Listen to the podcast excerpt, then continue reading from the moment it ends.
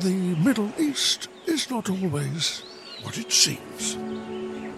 This Red Sea diving resort may be a front for a top secret Mossad operation.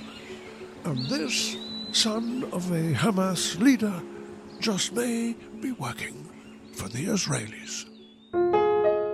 Two incredible stories of real life undercover operations revealed in the latest spying game, where I, Rory Bremner, meet former Mossad agent Gad Shimron and documentary maker Nadav Schirman.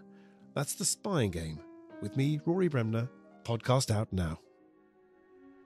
And so it seems the most endangered creatures of all are the spies.